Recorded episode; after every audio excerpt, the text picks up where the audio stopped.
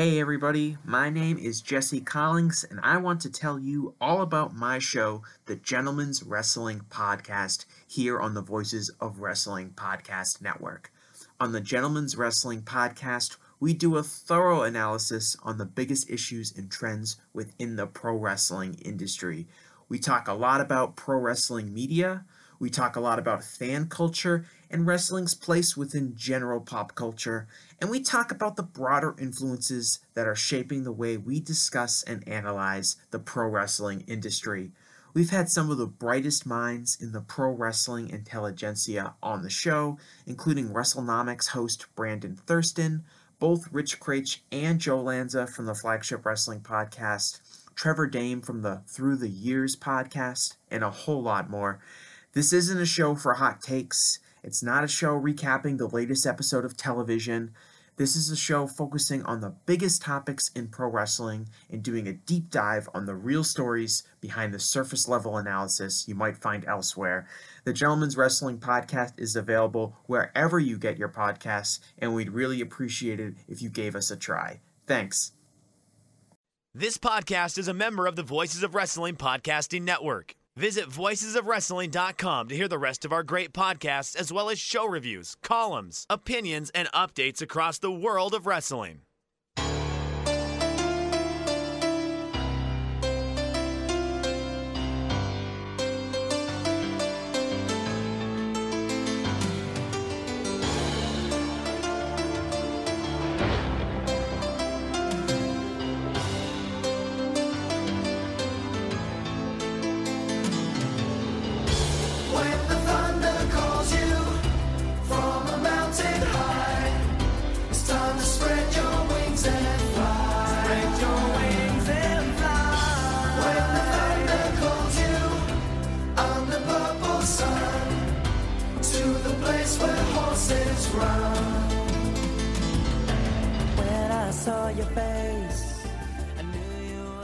Hey there, Thunder Buddies and Travelers Down Thunder Road. It's us, Days of Thunder, the WCW Thunder rewatch podcast that you didn't ask for, but we did anyway, coming to part of the Voices of Wrestling podcast network and powered by largemanappears.com.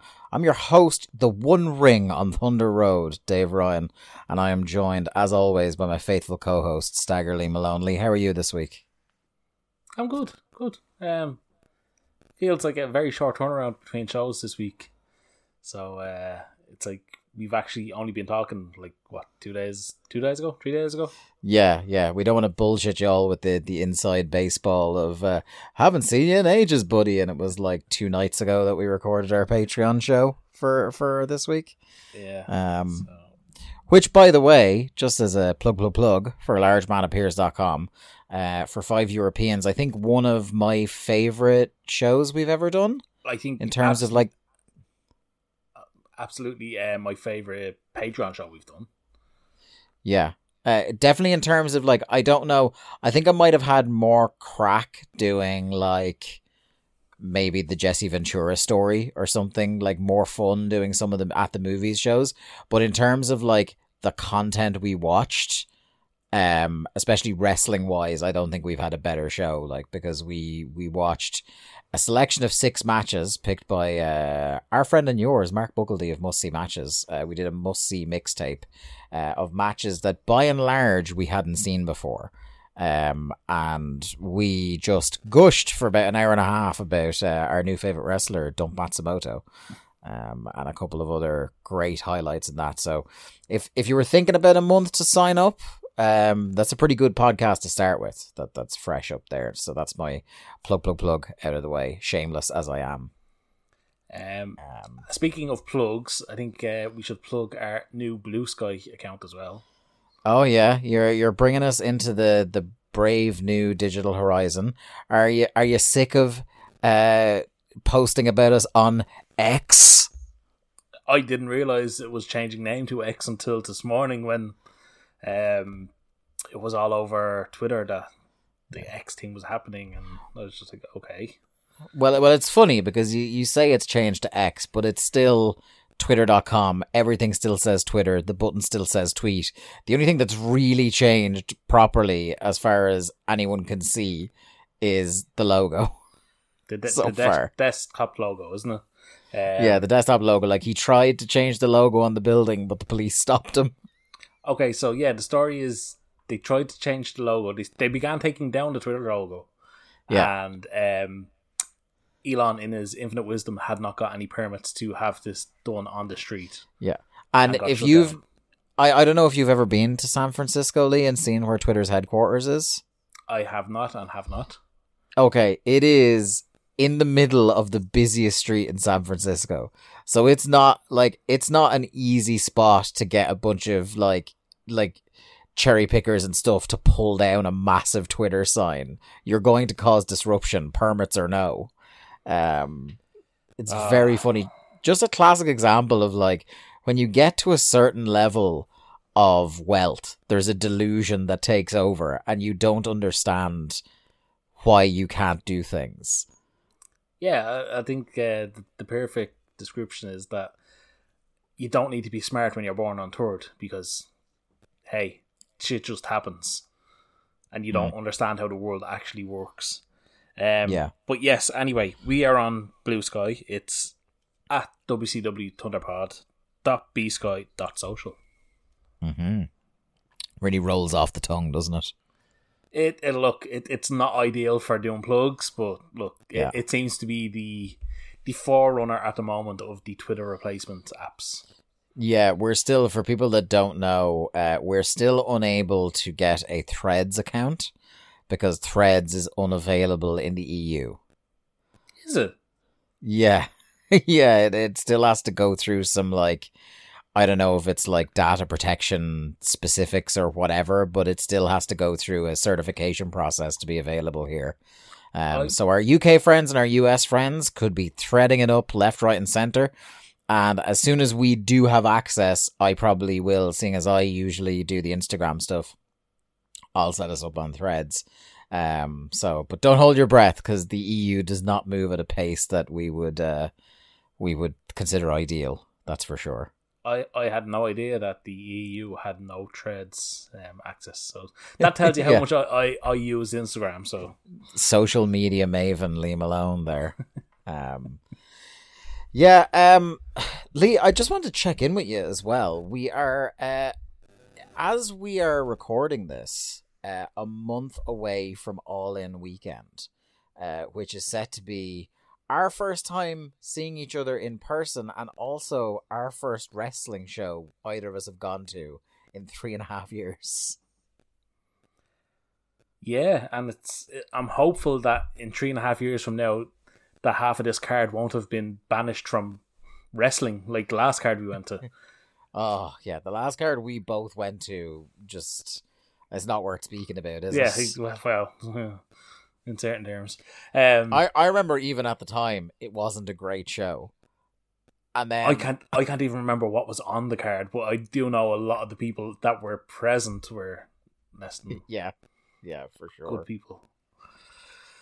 Um, but yeah, no, I, I mean, I don't know about you, but I'm kind of, I'm not sweating what the cards will be because I have every faith that AEW are going to put on a great show. Um, Yeah. I'm more just looking forward to being surrounded by good friends and having a good time at a wrestling show for the first time in three and a half years. Yeah, I like. I, I think AEW have this habit of like they they don't build pay per views in a way that I would if I had the book. Sometimes everything feels a bit like last minute, um, but it has been a long time since they've they've put on a pay per view where I'm like, well, that was not worth my time at all. you know, the mo- the most recent pay per view was like a little bit like not Forbidden Door. The most recent was a was it Revolution? Uh, would have been Revolution before that, yes. Yeah, where I was just like, look, it wasn't, you know, firing all cylinders 2021, 2022 AEW, but like it's still you're trying to remind yourself that like it's still more enjoyable and accessible than any WWE show I've watched in a long time. It's like even when I get down on episodes of Dynamite and Collision, I'm just like I need to remind myself that they have set themselves a very high bar so that even a disappointing one of them is still better than anything I've got from the other crowd in ages. Yeah, Um, no, um, fu- uh, um, sorry, correction. It would have been double or nothing. I'm just looking at the calendar. Double or, yeah, double it's or nothing. That's it. Yeah, Yeah, Revolution was early in the year. Revolution rocked. Yeah, it? had the, had Revolution. the, the Iron Man match. Yes, yes, yes, yes. Um, so uh, yeah, I, I'm really excited for that. Hopefully, sound off in the the tweets or whatever if you're a Thunder buddy and you're you're going to be at Wembo, and if you do see us, please stop us, say hello. We'd be happy to to have a chat. Um, I'm looking forward to meeting some of our our, our Voices of Wrestling colleagues uh, in person for the first time as well. Um, and to see some some friends we haven't seen in a long time.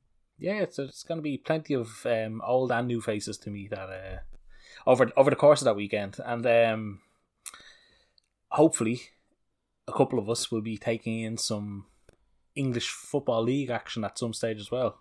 Yeah.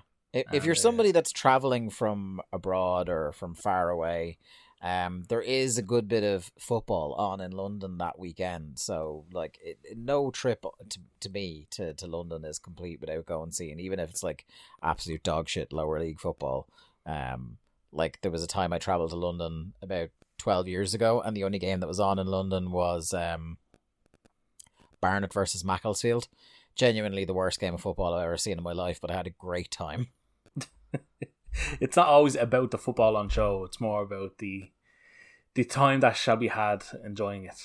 Yes, it's the community, isn't it? Yes. around it. Um, but yeah, I'm looking forward to it. Just just about a month to go, and I'm certainly like counting down the days in work, uh, for sure, to when I get to take that big weekend off. Um, look, we we've held off enough, Lee. Uh, shall we get into this episode of Thunder? Let's do it. This is Thunder episode 72 from Moline, Illinois, Mickey J's hometown.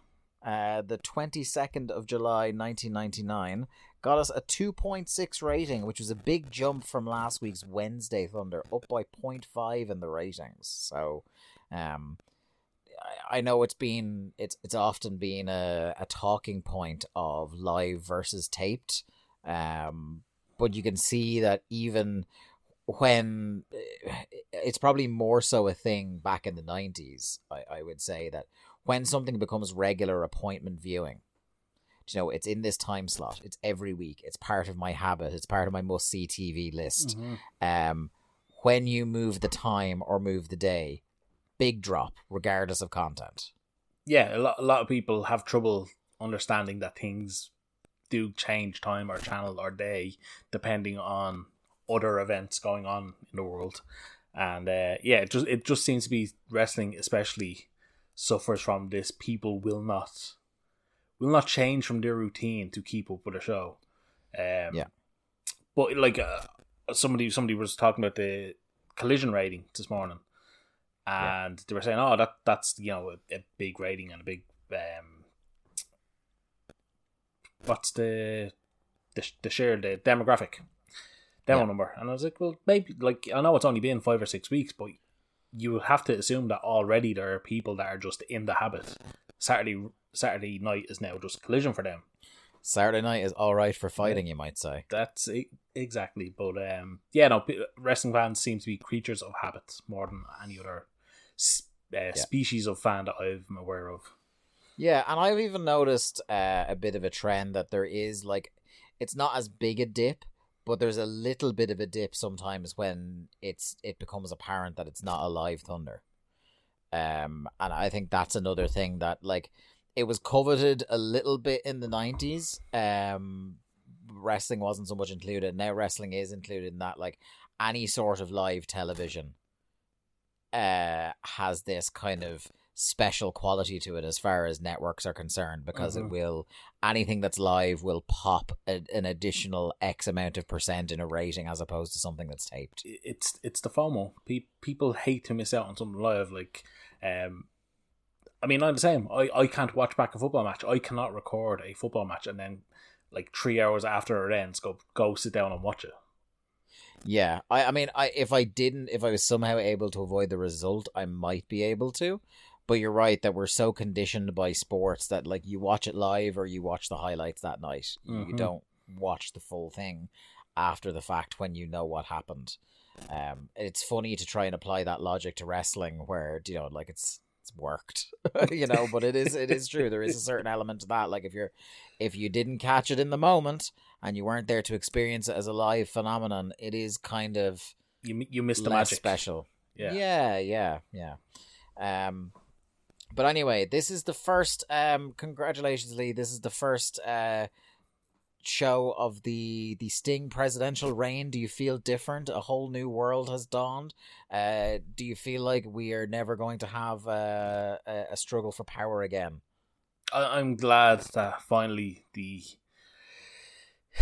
the power within WCW has been consolidated onto one man finally, and Yes. we can put to bed the any aspirations that anybody else had of making matches, um, Yeah. and having any power. It's all about Sting now. It's all about Sting, and as we all know, until the dying day of WCW, Sting would remain the president. I'm not sure he makes it through Monday. Uh yeah, I'm not I like I don't know how long it goes, but it's so short that until the match happened on Nitro, I forgot that Sting was ever the president of the company. Um, Uh, and I was watching around this time, so it's not like I came to it after the fact. I I just wish that Sting was more of his TNA self at this point. So we could have Sting in full face paint showing up in like a half half suit wrestling gear kind of combo. And could his uh like would his bird have been the VP? Yeah, sure, why not? Yeah, it'd have to be surely. Um, Tenay says, uh, "Oh yeah, they do the bit at the start where Tenay is running down the show and Larry has to go get his kudos, but they kind of have to work it that the fans are calling for it. Today is like you can't deny the people, Larry, but people weren't really chanting for I think there Larry was, this like- week. Two people going. Larry, Larry. Yeah, may have been members of the Zbyszko family. Cannot confirm. Um, it may have just been the production hands. Just like we have, we have to let him have his fucking moment. Larry, I'm not letting him off the hook for this, says uh, during the opening bit where he's like, it's great, like, a new day has dawned, uh, the men who deserve title shots will get them. I was like, it wasn't that long ago. It was only a couple of episodes ago where he was like, these young jobbers, fuck them. I mean, he pretty much changes his attitude as soon as Flair comes out in the main event. Yeah, yeah, yeah. An absolute, absolute snake, this lad. um, our main event tonight is Dean Malenko versus Ric Flair. Um, so the the idea is Ric is not present anymore, so uh, Sting is going to make him suffer by putting him against the people he's been trying to dodge and play the numbers game against this whole time, starting with Dean. Our opening encounter is a classic uh, put two names in a hat and pull them out uh, of Van Hammer versus Kaz Hayashi. Um, I have to say that Van Hammer has added a baseball cap to his look with his singlet, uh, which I don't know why, Lee, but it makes his outfit about I don't know twenty percent more lewd because it's like it wearing the baseball cap accentuates the fact he has no pants on, and don't ask me why, but it does. Yeah, I can't be the only one that notices how close to the crotch his singlet ends. Mm-hmm. Like That hi- is a a high line. hi- his attire is basically ninety nine percent toy. Yeah. I, he he sat back he sat backstage with the WCW seamstress and he goes I'm looking for gear that says I'm I'm a heavy metal professional wrestler but also look at my penis. and you know what? He he achieved that goal. And to be fair, it does say across his stomach "hammer." So yeah, yeah. And know. as a great as a great man once said, the hammer is my penis. um um, yeah, I mean, look, you, you mentioned it before we started recording. You absolutely loved this match. I wouldn't look. You are you are trying to throw me under a bus here. I didn't love this match at all. Right? You you I- were what- raving, raving, I would say, over how phenomenal Van Hammer was in this performance. You're trying to just like- to me here. You're trying to do I mean, full- full on. remain of my reputation. full on, we need to strap up Van Hammer right now. absolute sham of a man you are. No, what I said was this is the most aggressively fine, passable Van Hammer match I can remember.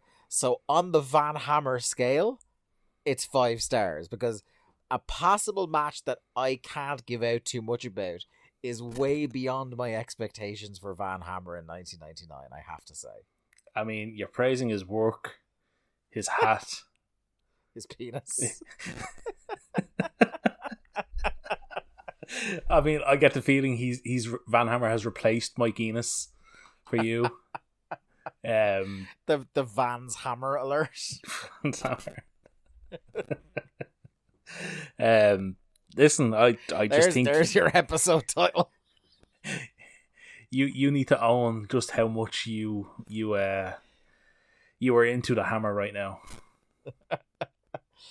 what what happens is, and look, Kaz Hayashi, like of all the guys you could send out into a squash, like we were, I was kind of making fun of. This is just two random names. It's such a weird, but like Kaz is such a talented wrestler and bumps around and makes people look like a million dollars. That if you're gonna have like an opening squash match against somebody, like much as I think Kaz should be in a more prominent position, this is a pretty good guy to make you look good.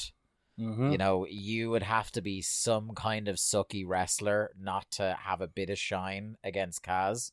Um, like I'm trying to think, uh, like the maybe the only people we would be down on in a in a Kaz Hayashi match at this stage would be like Rick Steiner or, uh, in your case specifically, still at this stage, Fit Finlay. Yeah, probably. Yeah, probably actually. Yeah. Um, we get a big gorilla press slam from uh, Van Hammer straight off uh, at the top of the match, which is incorrectly. Tenay was having a, a strange night at the office uh, for calling moves wrong because he calls this a power slam, which was very disappointed in in the professor here. Uh, although this is before he gets his doctorate in wrestling, he's still just Iron Mike Tenay at this stage. I, I mean. I mean, look, you've had you've had your first taste of Scott Hudson. Everybody else is going to be compared to that now. Is it well? Is it that like Hudson's got his time on TV now, so everyone else is rattled and they're off their game? I'd love that to be true. this guy's coming for my job. um.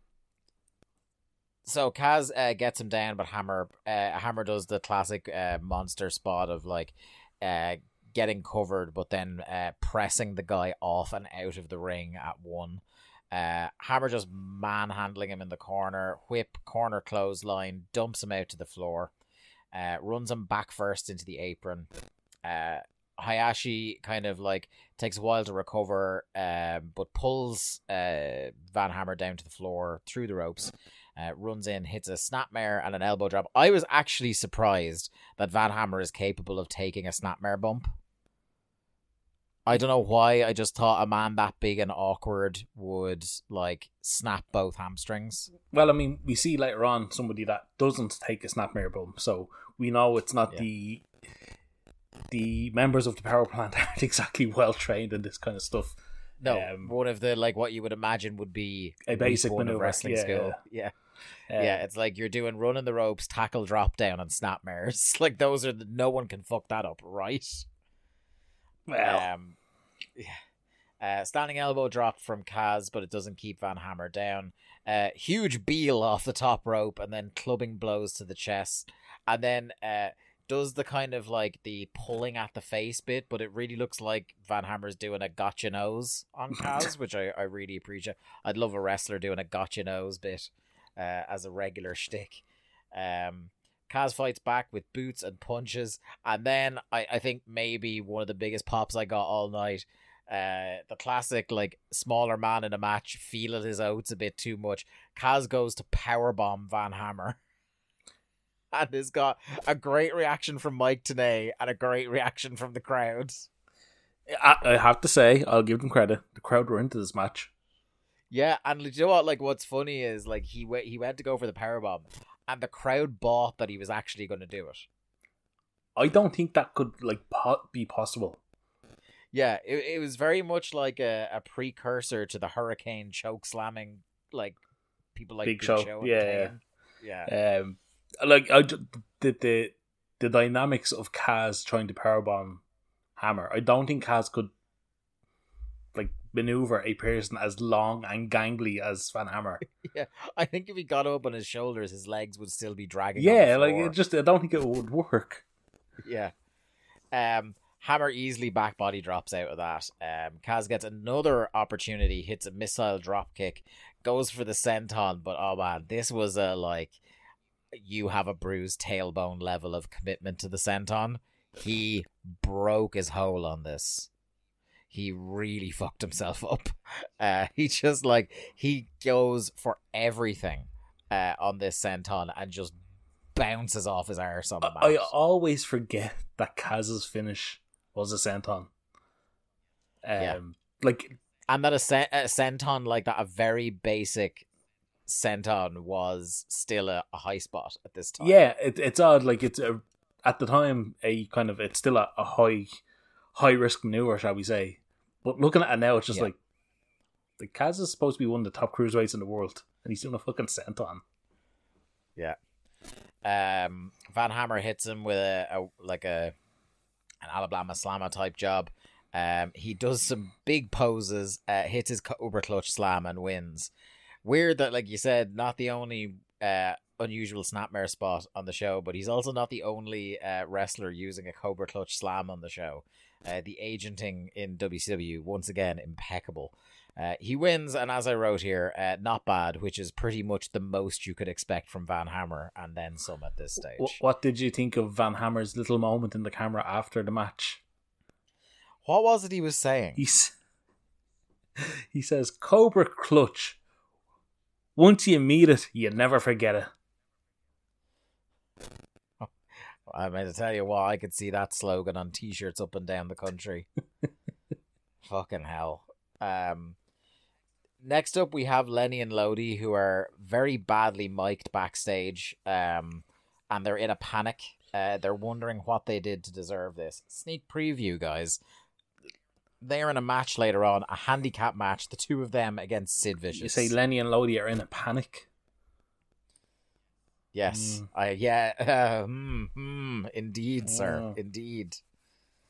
Um, we get our first of many Nitro Oh, flashbacks. so tonight. many. There was a lot of them, so many flashbacks.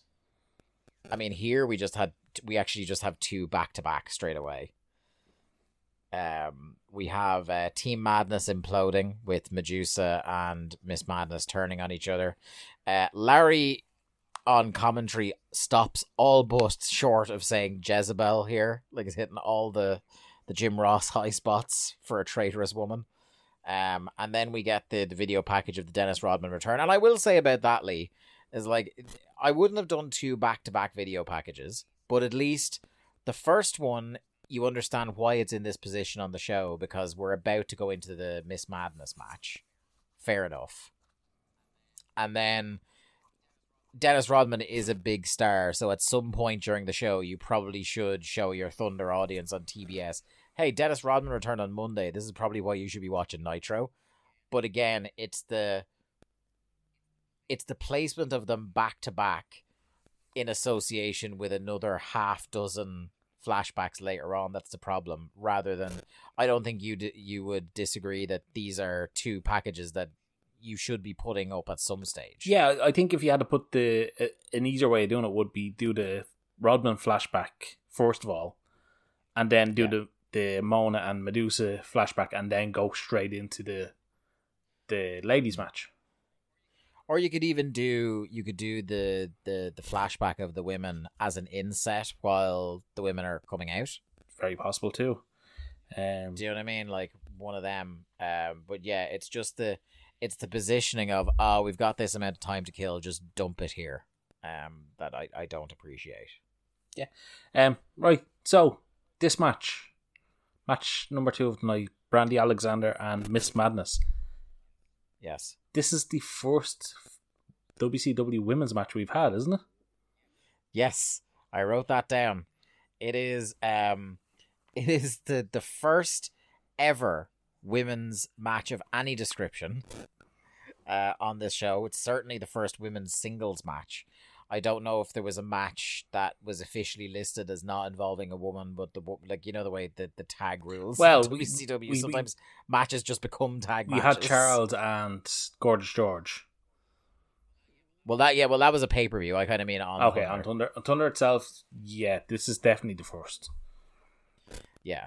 Um, we also have another first on this because I had a feeling you'd you'd catch that one. So I wanted to to one up you with a, an interesting fact about this match. Right? Do you want to hear it? No, because you're gonna one, one up me, but go for it. I am. yeah. So Brandy Alexander has three televised WCW matches in her career. All of them are against Mona, and all of them are on Thunder. That's right, Lee. This is our first Thunder exclusive athlete. Are we gonna make that a thing now with Thunder exclusive athletes? I don't think the list is going to be that long, but yeah, sure. I- like, so so they do this match three more times before Mona leaves. So they do it. They do it oh, two, Oh, sorry, more, two more times. times, sorry.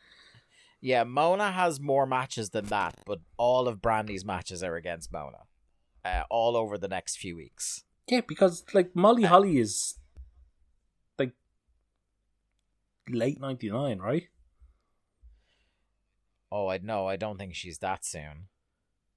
Well, I mean the the Molly Spike angle is no, that's late two thousand and one. Shit.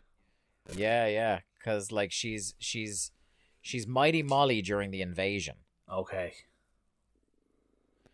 Um, so yeah, she she debuts in two thousand. Ah, okay.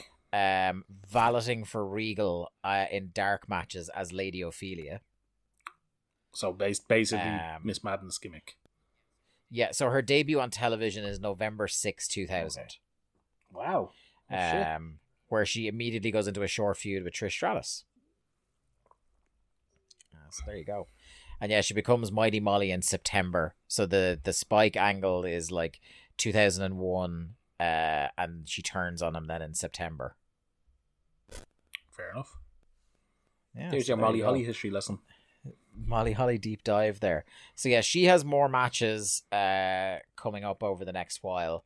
Uh but Brandy has like um she has a handful of dark matches, like uh, not dark matches, sorry, house show matches around this time. I think the majority of which are also against um Mona.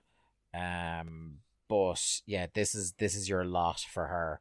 Uh, I just look it up. Yeah, so yeah, yeah, she has four house show matches against Mona, where Mona swept her for nothing. Um, and then she has um, oh yeah, sorry, she has this match, then the four house show matches, then we get another match between them in two back to back weeks in September, Thunder eighty one and Thunder eighty two. Okay. Um, and then that's her Well- lot. Um, I was just going to say, I came away from this match pretty impressed with Bra- Bra- uh, Brandy Alexander. I thought she was pretty good. they should they probably should have signed her like um but she actually only now according to cage match which obviously like some of the really really small indie feds aren't gonna have absolutely everything but after she finishes up in WCW she only has 10 more matches That seems Uh, her very little. oh actually sorry she has a WCW worldwide match against Mona as well in November. Uh, so after that, she only has eight more matches in her whole career. Uh, retires in 2002. Uh, but had been going since, um, I think they said on the show 1992. Cage match only goes back to 1994. Uh, and again, like women's wrestling on the American Indies in the 90s, I don't know how well the uh, the record keeping on that is. Yeah, I- I'm guessing it would have been Um, like a lot of smaller NWA shows and stuff like that. Yeah. But she was like pretty solid, wasn't she? And like Mona obviously becomes much better and she's still blatantly green here, but like she's also not bad. Like it's for what I would have expected from how WCW treats women's wrestlers and how women's wrestling was at the time by and large in America. I was expecting this to be a lot worse. I hate to do the comparison, but compared this match to what you were getting on a Raw or SmackDown with like Sable and Tori and um like he, like Jackie was obviously a good wrestler but was having to put up with a lot of crap. Same with Ivory. Like I thought this was a pretty Yeah. solid match. Yeah, like I have no. It was unspectacular, but that in and of itself was quite something for this day and age, and it wasn't like a something for the dads kind of match. They weren't like. It was. It's funny because it came up on Twitter this week. People talking about like the the old like pudding matches and stuff like that. So it wasn't anything that was meant for men to leer at or anything. Um, and it's funny because like um the match starts and it's a really cool effect that uh, Miss Madness has like a tear off evening gown, which firstly reminded me of the hot cops in Arrested Development. but secondly, like it, it's basically to reveal evening evening gown style wrestling gear. Yeah, it's like the, the Um, top of her evening gown was actually a singlet. Yeah. Now the only thing that would have made the reveal better is if she, when she had torn off, she was wearing like wrestling boots, like she had kick pads and stuff underneath. That would have been great. Um, but she she wrestles barefoot against Brandy Alexander, who's like, um, yeah, just like you said, just fairly solid. Um, gives the impression of being the veteran here. Um, and the other thing that I was surprised about for this, because again, it's a 1999 audience, and we've heard what they're like with certain gimmicks and certain wrestlers and certain women. Um, Miss Madness was over here, and the crowd again was into I, this. I was stunned. Like she's getting madness chants and everything. Um, yeah, no, it, Yeah. it seems to be a thing of we're familiar with this this woman and we're gonna cheer her on, and it was pretty impressive that they got the crowd into it to the to the degree they did. And again, I think Yeah. Brandy Alexander deserves some credit because she was a pretty hateable heel. Yeah, she like I think they started off not knowing how either one was going to be received, and as soon as it was obvious that they were super into Miss Madness, they really eh, Brandy hams up the heel Mhm. part, and like they're exchanging holes, they're doing actual razzling. You know, there's a there's a great spot in here where um Brandy has a Boston Crab locked in, and Miss Madness uh, reverses the, the momentum and nearly rolls her up. Um, there's a, a gorilla press off the top from Brandy, um, a sidewalk slam for two. And the other thing that I was kind of remarkable now, uh, don't get me wrong, it's not like this went 20 minutes or anything like that, but it got a lot more time than I would have given WCW credit for trying to give Mhm. women's matches in 1999. Yeah, for sure. Um, Um, I genuinely don't know what the like and, and somebody fill us in like how many actual women's wrestling matches have even been on Nitro by now. Because it can't be that many. you would have had maybe in '95 when Medusa was still taking on like kind of the, the Japanese challenger of the month. Um, Yeah. you might have got a couple, but I mean, like into '96, I don't think you were getting much. No. And it's not like and the other thing I don't want to set an expectation that there's going to be this is going to be the start of something that's going to develop from this point because this is a rarity. you know, it, and it remains a rarity. You're not going to get a lot of women's matches that get time and that don't have a, a leery male gaze quality to them in this company. So don't have that in your head that this is going to be like, oh my god, there was a women's revolution in 1999 and no one Well- noticed. No, We're we're right on the cusp of Miss Hancock, Torrie Wilson, and Pamela Paulshock. And Midajah, Yeah, and and Ma- Major and, Guns. and uh, Major Guns, all being like the top women of the company. Yeah, yeah. The like the the only exception in the last like two years of this company is Daphne, and she is by and large in, involved in wrestling. Yeah. again. And I look, I, I still think they could have had something with Gorgeous George. I, I, I, could've. telling you, I saw a fucking match with Charles Robinson. yeah, yeah. We'll stand over that one as one of the essential WCW matches of the era. I'm right beside Mhm. you on that one, buddy. Um, head scissors by Miss Madness, and Miss Madness wins with a bridging suplex. I kind of would have preferred if it was like a bridging Northern Lights or something like that. Like a bridging vertical suplex is a bit of a weird. I think she was going for a Northern Lights, and she just didn't quite set it properly. It was very, yeah, it was kind of um, underwhelming for a finish. Yeah, uh, but it got over. People people enjoyed the match. People cheered for her, and now she's very firmly a baby face And it would be reestablished in a segment Mhm. later on that she is a babyface here. Um, next up, we have a singles match that was Curt Hennig um, with all his lads versus Chase Tatum with all his lads. I thought it was weird that the Cowboy Dorks came out with no music. Like the thing about them is their music. Um, yeah, I, I don't know if you noticed this, but it seemed to happen on a couple of the entrances that uh, the music hit very late, and people were like halfway down the entrances by the time their music kicked in. It wasn't just the rednecks that seemed to have uh, production issues. Yeah, yeah. There was a lot of weirdness going on in this show from a technical standpoint, I think. Um Hennig does a rambly promo that references Megadeth, which is again so funny for the we don't want to go on our big rant again um about the WWE network, but it will be a recurring talking point.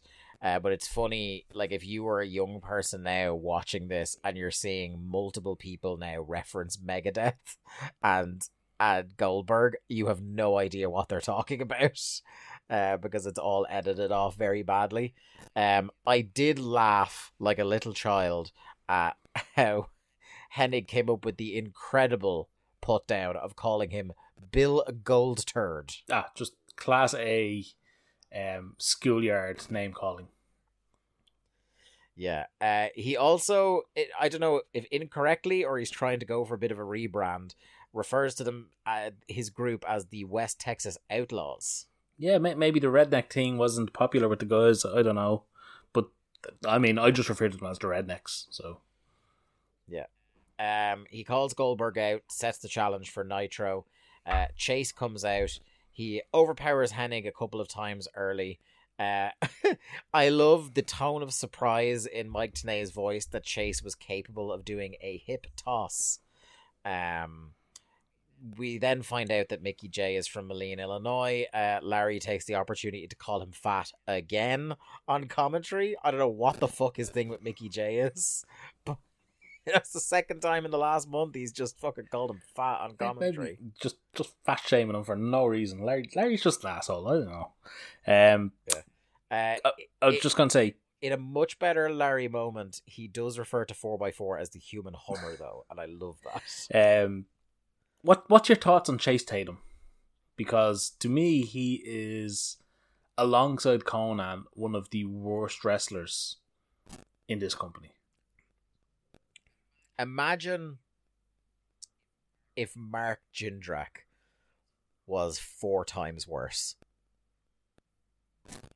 That's what you're like, because he's got he's got the look, like he's got the look of if this guy could go, he would be a world champion. I I think But he is he looks like he just found out before he came out that he has limbs. like I don't think he can sell at all. Oh God, no! Oh, oh God, his selling is so embarrassing. It's it's like again, I like, like Konnan. You you drew the comparison with Konnan. Konnan is fucking Misawa compared to this guy. Like in terms of in terms of wrestling. Konnan moves in slow motion and like doesn't register things properly. Chase Tatum has no idea what he's doing. No. And Konnan, in spite of his many limitations, which we go into detail quite frequently about in this show, one thing we will never take away from him is that guy can still work a crowd even when he's just not doing it physically. Oh, I mean, look, up until like 2004, the guy was still over in TNA. Probably 2005. Um, the guy was still able to get over. But like Curt Hennig, I I don't know how he just didn't fucking walk out on this match. Like Tatum is the guy we referred to earlier on. Cannot take a snapmare bump, and then when he Yeah. does go over, I mean it's Curt Hennig. Everyone knows snapmare neck snap. That that's what you do. Yeah. And Tatum literally just rolls to his knees. And how Curt Hennig just doesn't fucking kick the shit out of this guy. Yeah. Ah, he just everything he just refuses to sell he doesn't like he does this kind of drunk stumble thing, and every time Hennig either puts him on the ground or knocks him down or whatever, he instantly springs back to his feet and starts throwing body blows. That's his idea of selling. Yeah. Could you please explain to me because I watched it twice and I still couldn't understand what was happening in this submission spot? I, I think this was when Hennig's frustration really, really reached boiling point because Hennig just really snaps on a kind of leg, like knee bar style move. And Yeah. Chase Tatum decides that this would be the ideal spot to do a crossface. Yeah. It's the only way I can describe his hands are locked. His hands are kind of intertwined over Hennig's eyes. but he's directly behind him Yeah. as well. So he's just like it's. Do you know what it's almost like? It's almost like a like a camel clutch while he's lying on his side. like we we just did the the Mussy mixtape and you were raving over um was it Funaki and Nakano that did the dueling knee bars Yes.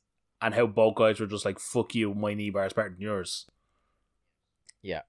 this was not that This was he didn't know what he was doing, and Curt Hennig was so overwhelmed by how bad this guy was, he needed a minute to think. Uh. so they both grabbed each other and just sat there. like I, I genuinely mean this Curt Hennig has all my respect in the world for not just trying to fucking boot this guy in the head uh, I, yeah. Chase, it's a I just got to say, it has to be like just so frustrating to be a Curt Hennig and like the history he has in the business, and to be put in the ring Yeah. with a guy like this on TV. Yeah.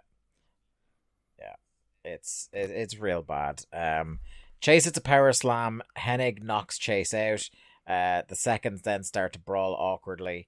Uh, Swoll then gets in, and Jesus Christ, you want to talk about like,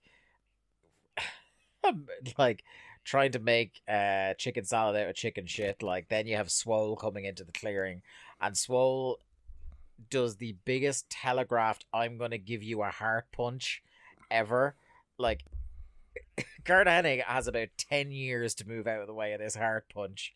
Uh, he hits Chase. Uh, Curt Hennig hits the Hennig plex, plex on Chase and wins. And I was kind of personally upset by the inference that Curt Hennig needed an assist to beat Chase Yeah, Tatum. Can we now like finally talk about how the No Limit Soldiers are fucking dead as an act? Well, I'll tell you what. I'll let you talk about that. But the one point I want to make is Curt Hennig in this match is maybe the one time I'll ever say this about a WCW wrestler. Whatever he was being paid, it wasn't enough. yeah, I can agree on that one for sure. Um, yeah, no, look, I think the No Limit Soldiers were kind of dead on arrival as soon as he started feuding with the the uh, Rednecks because the Rednecks got so over that they should have been pushed as faces. So, Yeah. like feuding with the rap guys in you know Southern America was never going to work, and like, look, Rey Mysterio has already kind of moved away Yeah. into his own thing. Um, Konnan was not ringside with these guys. It w- Master P is nowhere to yeah, be found. it was BA, Swole, four x four, and Chase. I'm sorry, that's a Saturday night fucking team. the No Limit Soldiers B team. Like Yeah, and it's like a month into the run. Yeah, I would actually take the NWO B team over them. Oh, listen, Horace Hogan is fucking Kenta Kobashi compared to any of these guys. I love that we've hit two of the four pillars in this one segment. Great bit. Scott Norton is Toshiaki Kawada. Vincent, oh, no, I can't do it. Uh, ah, yes, sick boy, the Taue of WCW. somebody, yeah, somebody will get real mad if we compare somebody to Taue. yeah. Um, oh man, so shit. Um, So uh, we then get another segment of uh, Lenny and Lodi. They're hiding backstage from Sid. I did laugh at the. They asked Jimmy Hart for advice, and Jimmy Hart says to have a doctor ringside because he's gonna fucking kill you. that was good. I like that. Why didn't Jimmy try and recruit Um, them to his first family? I, or for another hardcore invitational. Who's to say? Um, I I I could have actually stood to see if the skit with Lenny and Lodi had been. They do it for about ten seconds at the start of this, like Scooby Doo style. Um, Sid Vicious is looking for them backstage, and they're popping in and out of doors. That would have been very good comedy. Yeah, I think Lenny learned a lot from Jericho. He just didn't learn enough for his Yeah, backstage skits.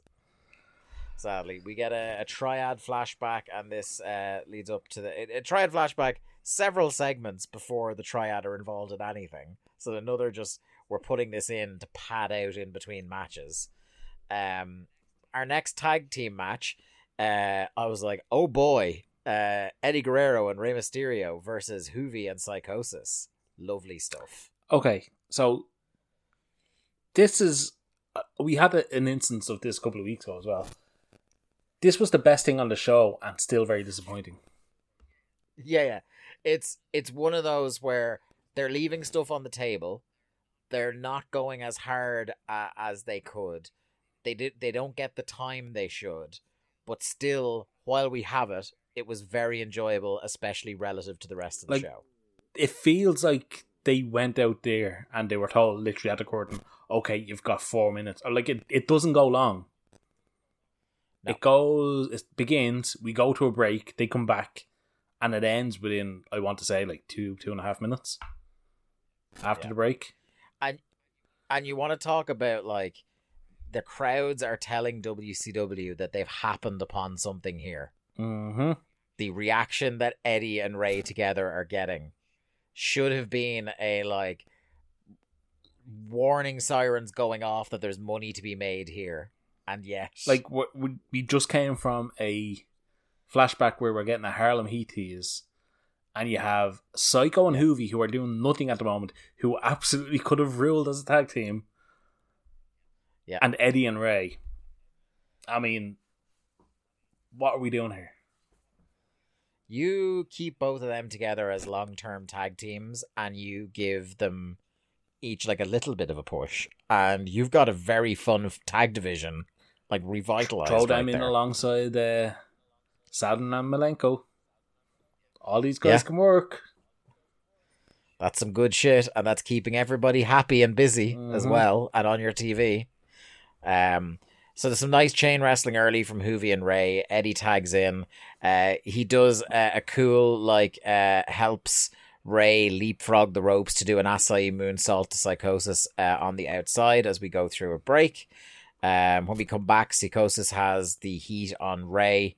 Uh, big face buster from Rey and a hot tag. And one of the like, look, I, I we have about a hundred different ways across the run of this podcast praised Eddie Guerrero, and we are going to do as much of it as possible for the rest of ninety nine while we've still fucking got him on the show. But uh, one of the things I don't think we've talked about yet. Usually Saturn is the guy we rave about for Hot this. tag Eddie. Eddie Guerrero, great hot, tag, yeah. guy. Even in this little match, I like literally my notes are hot tag Eddie rules. Like he just he Yeah. just comes in and is fucking a ball of fire. He just nails anything that moves, and the crowd are like they're into this. Ed, like Eddie, Eddie hasn't been Yeah. a face for what three years at this point. Uh, Yeah, and they were trying to keep him a heel when he came back, but like he was just too over. yeah. The, the the whole like after the, the post LWO thing and his um, was it the car crash he had that put him out? yeah. He came back from the car crash, and he was the LWO Yes, hunter. That's what it was. Yeah. Um, but yeah, like like the fans are into Eddie. The, the Sakuraba of WWE. Here we go. just hook up with as many. Oh god, we're gonna get in so much trouble if anyone listens to this. Has anybody? I, I, I think I, I stand alone as saying we're the only podcast that has inadvertently compared the LWO to the Gracies. Um, I don't think that's a comparison that has ever been made and ever will be made ever again. I'm proud of that one. Uh, Um, but there's there's a great spot in here that I think like again, if you had if you push this team and you held this off even longer, it's funny because we're we're seeing a version of this like uneasy alliance between former rivals happening on AEW at the moment with Cole and, and MJF. But there's a bit here where like we know that the alliance is tentative between these two guys, and you don't need to do a lot to make the crowd go, "Oh, are they going to turn on each other?" Because there's a bit here where Eddie gets cornered after his his House of Fire hot tag, and Rey is trying to save him by doing a big running Superman punch into the corner, but the heels duck out of the way and he hits Eddie. And there's a moment there where the crowd are like, "Oh." But then the baby faces get back on the same page. They overcome them. Uh, Eddie boosts. Oh, this was a class finish as well. Uh, Eddie leapfrogs Rey up to the top rope for the Frankensteiner. Uh, it was just, like you said. It wasn't. They they left a lot on the table. It was disappointing relative to what they could all do, but I still had a great time while it was happening. yeah, like I said, best thing on the show, but ultimately left me disappointed because I when this match came came on the screen, I was like, okay, this is getting at least like 15 minutes, and it didn't. You put this on a pay per view and give it twenty, and that's like a, a match of the year candidate in nineteen ninety nine, surely. To be fair, if this match got three more minutes, it probably would have been a 1999 match of the year contender. In in, in North Yeah, America, yeah. it wasn't it wasn't mean, a it's great not been a high bar, Yeah. is it? No. And no. speaking of great year for business, not a great year for professional and wrestling. speaking of not great, this next segment. Oh boy. Um so Savage comes out with Miss Madness and Gorgeous George. And Gorgeous George, I don't know how you describe it, but it's like the most impractical outfit she's had yet. Like we've had a lot of Team Madness in outfits where they better not take bumps or something is going to explode. Uh, and this is one where it's like, well, George had better not be getting physically involved here because there was like duct tape and hope that was was all that was holding this outfit yeah, together. like even getting into the ring was probably a stretch for um what she was uh, wearing. Um, she she had one of uh, Buff Bagwell's enormous top hats. yes, a a umbrella, Yeah, and I thought it was a cane at first, and I was like, do you know what? Like if she was doing a uh nerdy reference, if she did like a Zatanna gimmick in 1999, it probably would have looked good with Savage, but that's not what she I think it was like a here. Cruella de Vil style thing because she, like the Yeah, maybe she had the like the the Dalmatian spots. Yeah. I don't know, uh, like there, there was very little clothing involved. That's all I can say. yeah this is mu- this is much more like this was almost trying to overcorrect for how professionally they treated the women in the match where it's now okay now the dads need something to Mhm. ogle at is is the ver- very much the tone of, of how this segment came off um so uh, I we are reminded that Randy Savage had promised he's running for president, so he says that everyone's going to vote for him in November, and then he lays out the challenge to Rodman, um, for uh, Sturgis. Uh, he then alerts us that uh, he officially fired Medusa, uh, demonstrating that he's not afraid to make a decision. Um, he congratulates Miss Madness uh, on her match earlier, but then strips her of her Miss Madness title, saying that there will be another competition for a new Miss Madness.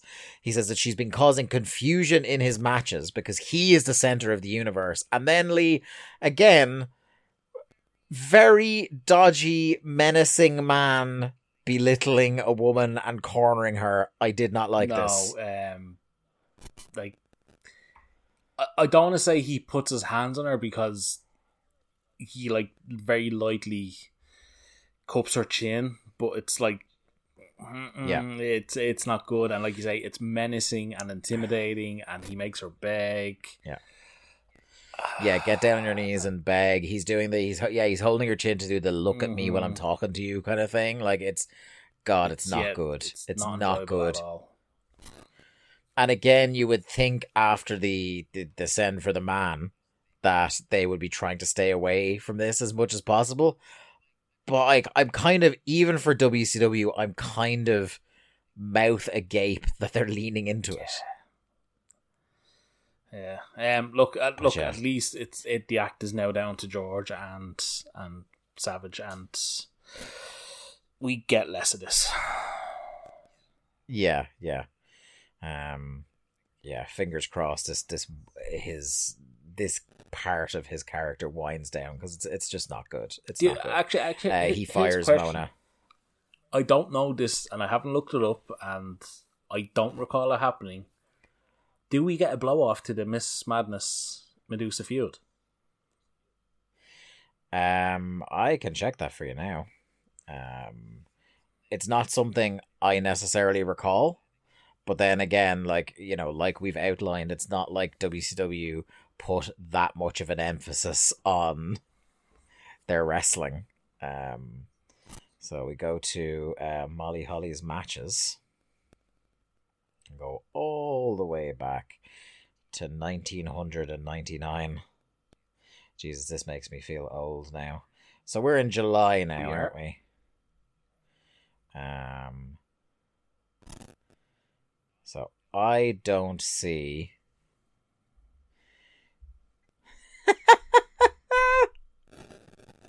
okay, I see. They have a singles match in 2000 on Worldwide. They have um the Oh, sorry. They do have a blow off, Lee. They have a New York evening gown match in October. A, sorry, sorry, a, a New York Evening gown in October. match. And you may you may say, "Oh, obviously they were in New York for that show." No, Philadelphia. But it, it's in Um, it, it's in then- October, and it's called a New York Evening Out match. I wonder who's arrived in the company. Yeah, I know, right? uh, speaking of which, the only other time they come face to face, uh, that actually, sorry, oh my god, I think we might need to quit the show, Lee. So they, they wrestle two more times in 1999, both in December, both the same week, on Thunder. So we do definitely have to watch this match. It's the incredibly strange team of Evan Karagias and Madusa versus Mona and Jeff Jarrett. Okay, Evan Karagias and Madusa were a thing and feuded for a while, and then we're a team together. Yes. I remember that. Yes, because well, because yes, because four days later, we have a World Cruiserweight Title number one contendership triangle match: Madusa versus Evan Karagias versus Mona. I had no memory of Mona being involved in that. what? Yeah, Where? Where does Jeff? You know what? We'll get to it. Yeah, we'll- we'll unfortunately, get there. you're right We'll get on there. Um, Madusa is also involved as a special guest referee twice in Mona versus Ronda Singh matches in 2000. Yeah, because I think Madusa goes through a stage where she's a referee as well. Yeah. Good shit, man. Good shit. WCW. I I definitely I definitely So have the- memories of Madusa as a referee, so I'm pretty sure that's a thing that happens. Like for a couple of weeks, I think I Yeah. think Russo makes her a ref or something. So if you want to call the New York evening gown match a blow off, I do don't. that, I don't but- want to call it that, Dave. because if you call waiting three months and then doing that as a match that's like I said, like two minutes long, a blow off, fair enough. But uh, yeah, I would say no, they don't blow off. I'd feud. say somebody blew off watching that match, and bro, it's wild though that like you would think like and you would be right to think that like a logical company you shoot the angle where they turn on each other they both get fired so they've got heat with each other because they've lost their spots because of each other. And now mona is wrestling on tv obviously to get her reps. You would assume for a match with madusa. And it just doesn't they happen. just did a flashback of their feud. yeah That is fucking WCW, man. do you want to cheer yourself up by talking about the world television title match lee rick steiner versus sick yeah, it was Boy? short. It was great. yeah, it was. Yeah, it was like a minute and a half long, so that there's that. Um, Rick started the segment. He was fucking moaning on the microphone for longer than he was wrestling. Uh, he challenged Goldberg as well, and like, I tell you, what a fucking stack of challengers Goldberg has in front of him at the Biggest star in the company. Let's put him with Curt Hennig and Rick Steiner. Yeah. A Curt Hennig, who you may recall, Lee, he was feuding with in uh, very early Thunder episodes. Like, as soon as Hennig arrived, he was picking a fight with Goldberg when he was, I think he was still US champion at this point. Uh, no. It was. Or was it before? Or was he already cha- world Yeah, champion? la- la- la-. He- Hennig was the first world title challenger. They had Hennig, Hennig had lost like multiple times at this point already to Goldberg. Okay, so this is like, this is their third feud in a year Yeah. and a half. Basically, If they go down uh, I, this I think. I think great Hennig stuff. was his feud right before he won the US title. And look, if I'm Goldberg, I'm not complaining. Like you've got even a washed Curt Hennig is an easy night at the races Oh, for you. absolutely. And Hennig like wouldn't have an ego when it comes to, yeah, just Yeah. let once So- it's safe and it doesn't hurt. Great. Yeah, if the other option is wrestle Rick Steiner, I'm I'm going to Curt Hennig a hundred times. You know, To to be fair, Um, I have some morbid curiosity to see Goldberg no sell Rick Steiner yeah, yeah. And if Rick tries any of his shit with Goldberg, because I think if there was one person that was beyond being fucked with by the Steiners, well, it was it was Tank Abbott and Goldberg. Yeah, legitimate tough guys. Um. So La- Larry had a good line in here during Rick's entrance where he says, "If you got bitten by Rick Steiner, you'd need an awful lot of antibiotics," which I laughed at. Uh, Sick boy in his new look, looking like fucking Kmart Dolph Ziggler. Uh, his slick back, dyed blonde hair, and tiny silver jocks. Don't care for it. Uh, it look. There's no point in going move by move. It's a minute and a half. It's the typical Rick Steiner match. He takes liberties with a guy, roughs him up, even though Sick Boy was cooperating with him. There was no need to rough him around like that. Steiner bulldog gonna win. It was absolute shite. Yeah. I, I, I literally I don't care about Rick Steiner. Again we we talk about as we did uh, during his last match we enjoy hard-hitting physical matches uh we enjoy matches where sometimes the the the difference between real and fake gets a bit blurred there's nobody who gets less heat from actually stiffing dudes in professional wrestling than Rick Steiner. It's incredible. Um, and I Um, genuinely like the, this TV title in 1999 has just been had an awful existence. Yeah. And then you pair that as well with like it feels like every week now before we record this podcast there's more reminders that like rick steiner's Yeah. a terrible human being yeah so it's not even like ah you know he was going through a bad patch but he turned out to be a good guy no he was awful then and he's awful and now you you now also have the the WWE fans retconning going, oh well WWE knew not to use the Steiner name.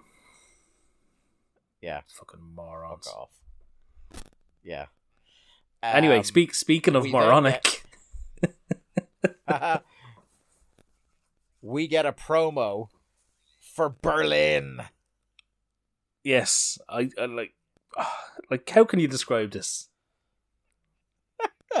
it was very much like did you get the because it's using like historical archival footage from eh, 1989 the the strong inference that uh, Alex Wright ended the Cold War uh, exists in this promo I mean, I've always believed historically it was David Hasselhoff and Alex Wright Mm-hmm. that brought down the wall.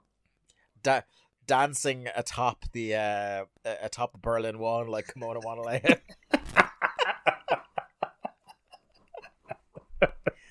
We'll all remember the night that Hasselhoff and Alex Wright danced atop the Berlin Wall. Shirtless, the pair of them. That's the Hoff brother. oh god. Um I mean, even the, the the slogans that flash up on the screen make no sense in the context of this. It it's like it was like a graphic from Brasso.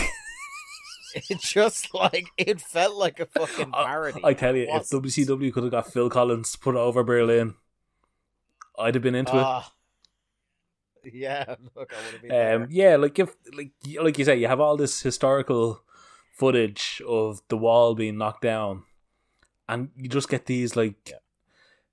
what is it? No victory, like as in K N O W, no victory, no defeat, as in N O defeat, and then Yeah. Berlin. That's it. Yeah, yeah. How long would you say before Berlin debuts from now? Uh, six weeks. You almost have it bang on. Yeah, so this is the 22nd of July, isn't it?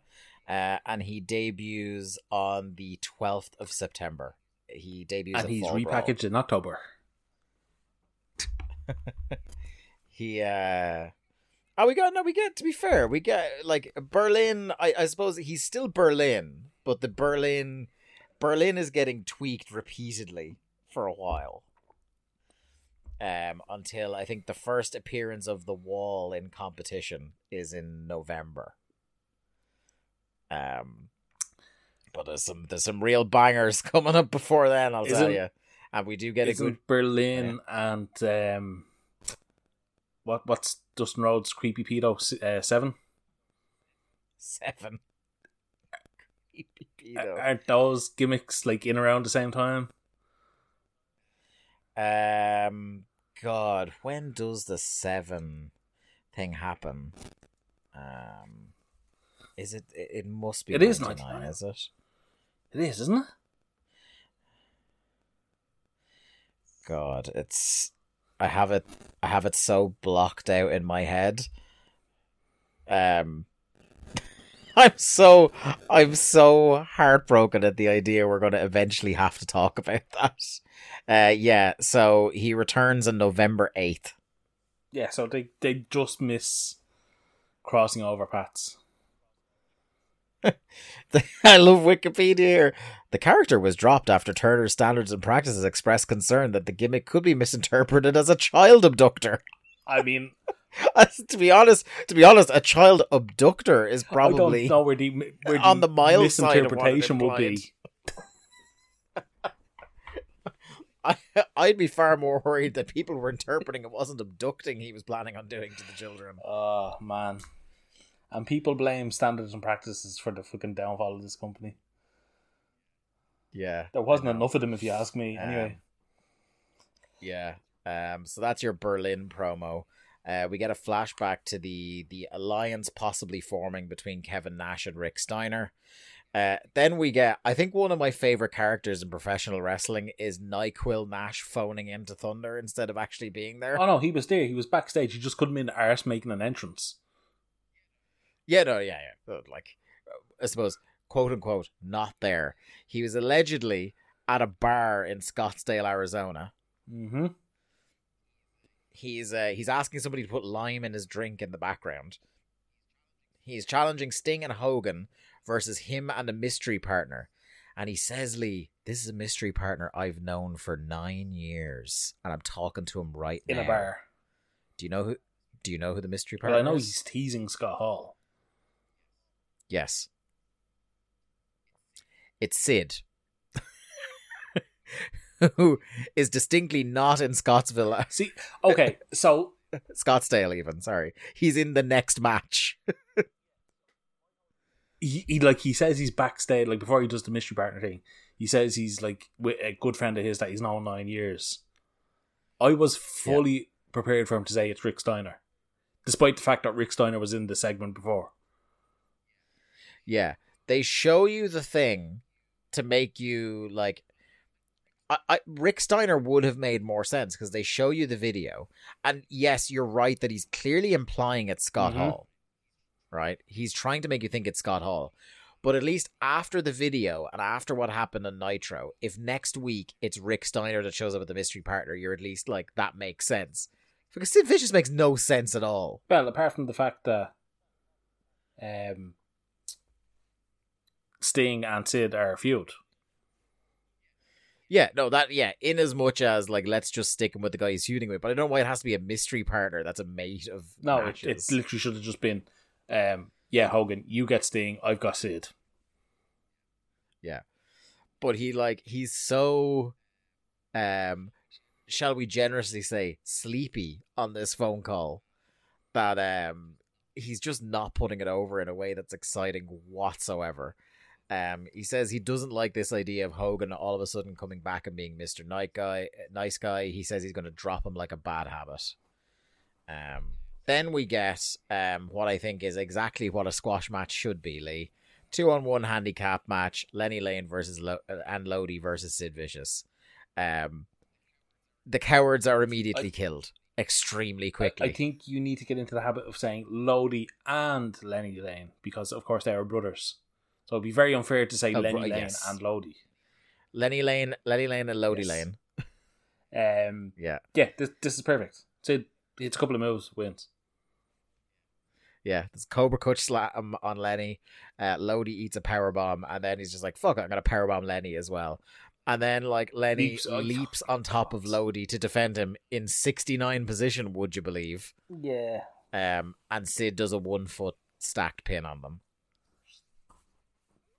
I, I like Sid's. It was a perfect squash apart from the gay Yeah, I, panic. I like bits. Sid, so it's fine.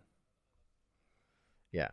Uh, then we get the uh, the fla- another flashback. Uh, Flair and his pals screwing Dean on Nitro, which leads us into our main event, which is uh, Dean Malenko versus Ric Flair with Asia.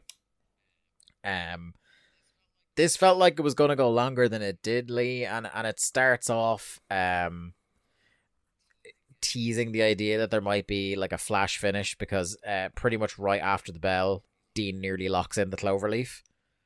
Um, but what did you? I suppose without going hugely back and forth on the on the play by play on this match because I, I don't think it was anything special personally.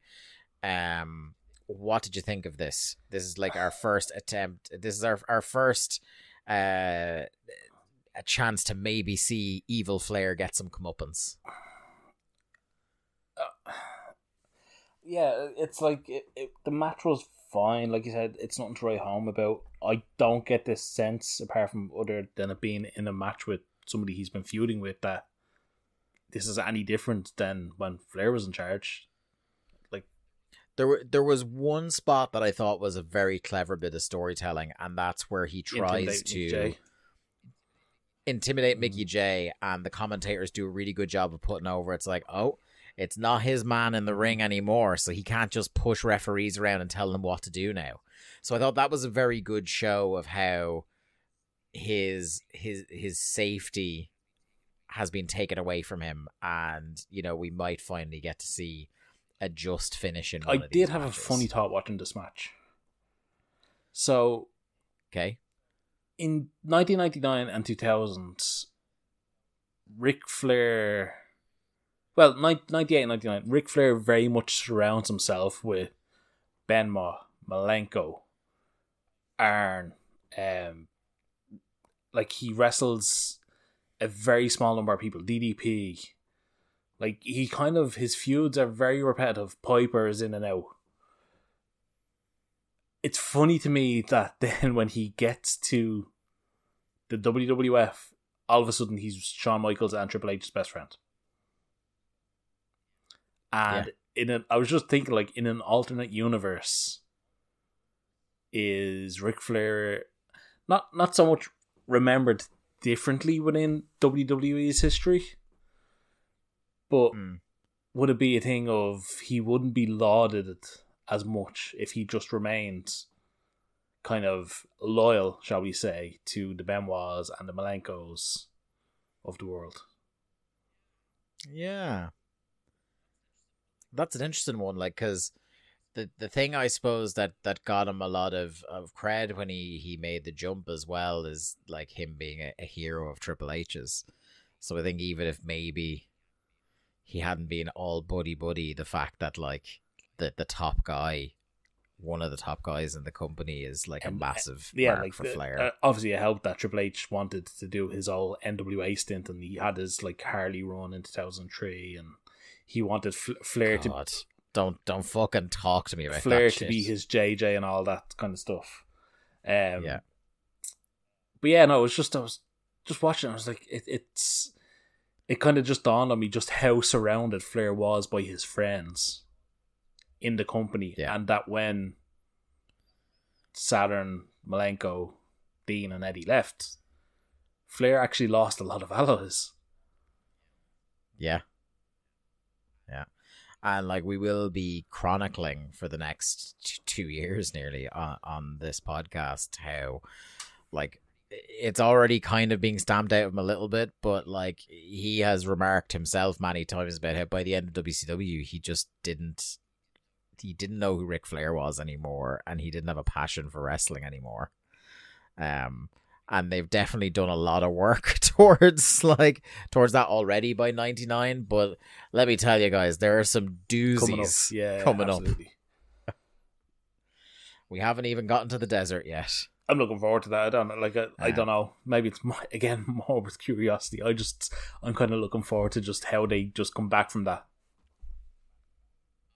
I'm i'm really excited for this period of that period of time as well because like as we've chronicled on the podcast is like the further we get into this the less you've actually Yes. seen in it in their like entire angles and the more i've seen so i'm going to start enjoying myself more as time goes on and you're going to start enjoying yourself a lot less and I, i'm i'm personally going to be very happy about that You, you like to see me suffer. What can you say?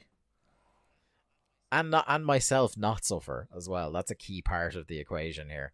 Um, so um, after the the Flair begging Mickey Jay spot, um, Flair is doing the like hiding behind Asia as a human shield thing uh, a couple of times. He goes for a sucker punch, but um, Dean thinks fast and nearly rolls him up, but Asia is still distracting Mickey Jay. Um, so Dean gets the visual pin, but not the actual pin. Uh, Malenko hits a clothesline, which like Larry is really uh, eager to point out isn't something you see from Malenko that much, throwing a lariat. I'm like, okay, it's not something I'd ever noticed him do or not do. So you you do you, Larry, whatever. Um, Flair gets annoyed now and tries to bail. Dean is giving chase, but uh, Perry and Benoit in their dress casual wear um, come out and cut him off at the ramp. The Triad then come out and attack Benoit and Perry, but crucially not DDP yet. Uh, Dean knocks down Asia, another woman getting uh, bumped by a man on WCW programming again. Brilliant stuff. Well done, lads. Um, and as that happens, DDP finally makes an appearance, runs straight into the ring. Malenko has the cloverleaf in on Flair. Uh, DDP attempts to cut her, but um, Dean stuffs it, bumps him into Asia. Asia bumps again off the apron, and Flair rolls up Dean. Um, the one thing I will say about this finish is, Lee, this wasn't a taped thunder. So where the fuck was Shane Douglas? Yeah, I I I was watching. I was like, I know this this Thunder wasn't taped the week though. Why did they have the hot debut and then all of a sudden he's not there for his guys? It made no no sense. Yeah, because like now I know they didn't. Do you know what I mean? They didn't refresh the Thunder audience's memory by showing Shane's debut. So maybe I should have inferred from that that they had no intention of him coming out.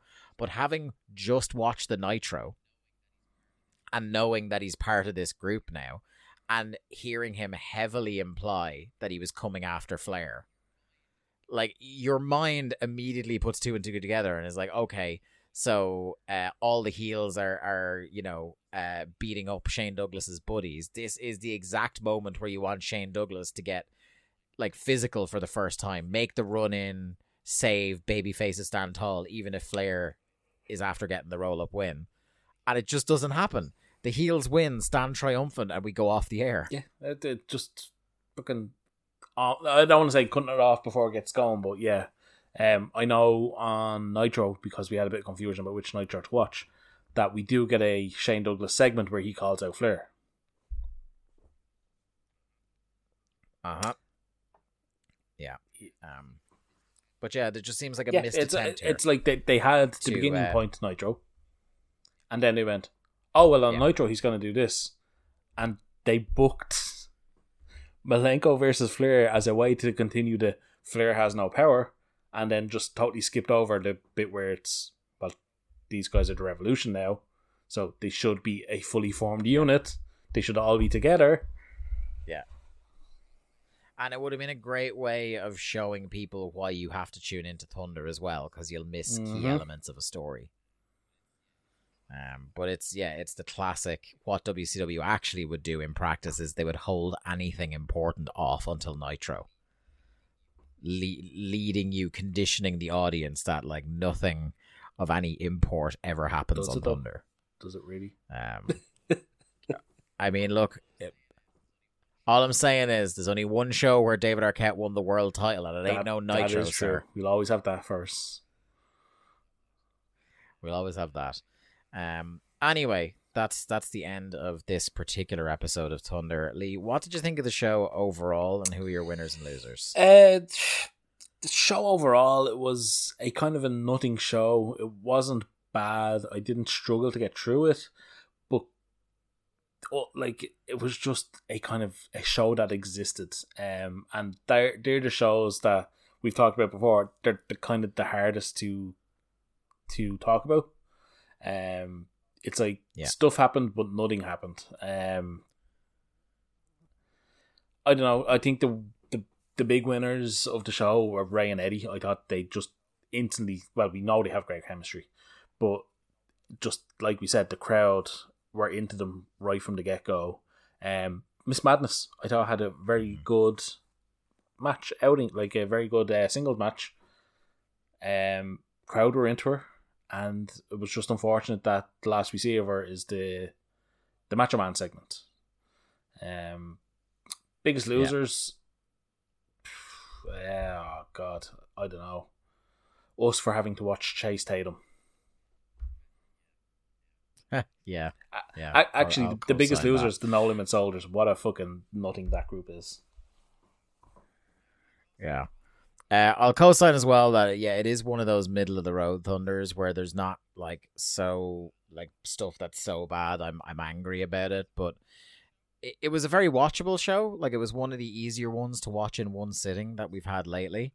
Um, so there is that. Like nothing was egregiously bad, but then it's not a thunder that even by episode seventy three I'm going to remember. Um, so yeah, there's that too. Right. Uh, one last bit of business, and that's the finish counter brought to you by Ludwig Borga, which has seven matches on this show, five clean finishes, surprisingly high number, uh, and two with interference leading directly to a finish. Thank you very much for listening to another episode of Days of Thunder. Uh, we'll see you again in one week on Patreon, in two weeks on the free feed here at Voices of Wrestling. Uh, until then, stay safe. We'll talk to you soon. Bye bye. Thanks everyone for listening to another episode of Days of Thunder. Days of Thunder was produced by Lee Malone and edited by me, Dave Ryan. To keep up to date with the show and find all the ways to listen to us, you can follow us on Twitter at WCW Thunderpod or click the Linktree link in our Twitter bio or in the show notes. I am at the Day to Dave on Twitter, and Lee is at Malone underscore seven one three. Days of Thunder is a part of the Voices of Wrestling podcast network. Follow the VOW network anywhere good podcasts are sold for more fine podcasts than you can shake a stick at. Thanks.